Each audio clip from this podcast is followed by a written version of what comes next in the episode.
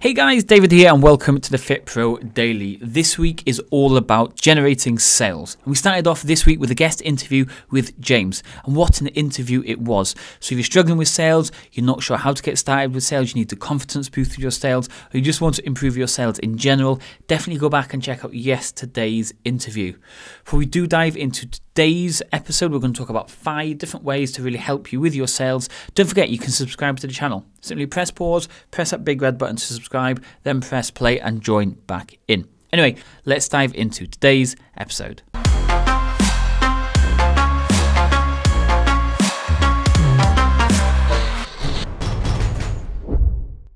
Okay, let's dive in. Now, the first one we're going to talk about is going to be confidence, and this was really shown on yesterday's call in regards to mimicking how your prospect is talking, slowing down the way you speak to them, so it really forces them to want to open up a bit more if you start speeding the conversation up, they feel like they're going to have to rush the conversation and they're going to rush through what they're talking to you about. So being confident with the way you're coming over to them, the way you're presenting yourself, the way you're leading this conversation, so it shows that you're in charge, you're the expert, you do this all the time, and this is nothing new for you. That way, then they'll feel a lot more relaxed and ready to go from there. Okay, step number two or tip number two is going to be listen as well. So we've got the confidence side of things where we're presenting ourselves, we're asking the right questions, we're feeling confident about this interview or this consultation that we're doing.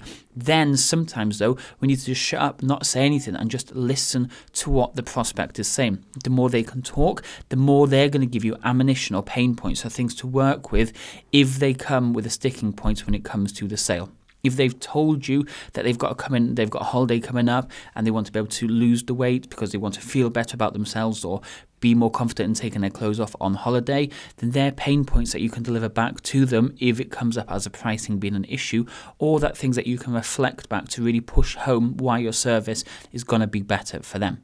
Okay, tip number three. We're calling this a pricing menu for the simple reason when you go to uh, a restaurant or somewhere and they deliver a menu to you, the menu will tell you what the what the item is called, and then below it it will explain what's in it, maybe how many calories are in it, who's it's for, what type of meal it is, and all the extra stuff. Sometimes when you're talking to somebody and you're just going to tell them, yeah, you get three personal trainer led group sessions every week and you get your nutrition support. If they're not really sure what these terms mean, they're quite new to this type of stuff, they're not really sure what's going on, maybe because they're on the consultation, they're a little bit nervous as well. If you have some sort of pricing menu, a sheet that explains what each thing is, so you can present one piece of paper each time you present what the program is. So you might say, yeah, you're going to get access to three personal trainer led sessions a week. Have a look at this. And they have a quick scan loads of smiling faces, explain what personal trainer sessions actually mean, what they're getting, and everything. So that way, then they're building a much stronger picture of what the product is as a whole, and they're more excited to want to get started. Number four, maybe this could have been one of the first points that we went in with, but this would be an icebreaker. We've talked about this a lot in previous conversations about sales. When people come in, they are going to be nervous, they're going to be a little bit wary, they're going to have their guard up because they know they're going to be sold to, and people don't like to be sold to. So we need to relax them, okay? We need to break the ice, get them comfortable, get them talking so they feel like they're in charge of this conversation, but you're leading them down the right path with your sales sales in order to make that sale. So offer them a coffee, walk them around, ask them how they got here, ask what their day's been like. Anything just to release that tension, make them feel feel relaxed and confident, and then they move into the rest of the consultation where we talked about at the start. You feeling confident, you listening, and then what we're going to talk about next on the next one is going to be relatable. So let's move into this last one, okay? Relatable or comparison.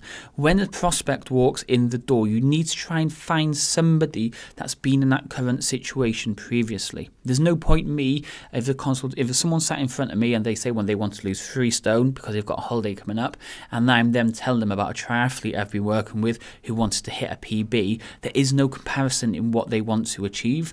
So whatever they're telling you about their story, their current struggles, what they want, their desires and all this type of thing, find somebody that you've previously worked with who has that type of setup, who was in that place that they currently are now, and explain the journey that they went through. That way, then, not only are you taking off the things that they said they wanted, they need, they desire, the things that they really want from this program, but you're also showing social proof. You're showing that they've been in this position before this success story and they've managed to get these amazing results by working with you. So, step number five is comparison. Okay, so those were the five tips I would give you for sales right now. But we have covered sales many, many times on this episode or on this channel. So make sure you do go back and look over James's video from yesterday and all the previous interviews and tips that we've given before, as usual. If you have any questions, do feel to comment below. And if you haven't already subscribed to the channel just yet, please do take a moment, press that big red subscribe button. That way, you'll always be up to date with what's working right now when it comes to generating leads and sales for your fitness business. I'm going to leave it there today. I'll speak to you all tomorrow. Cheers.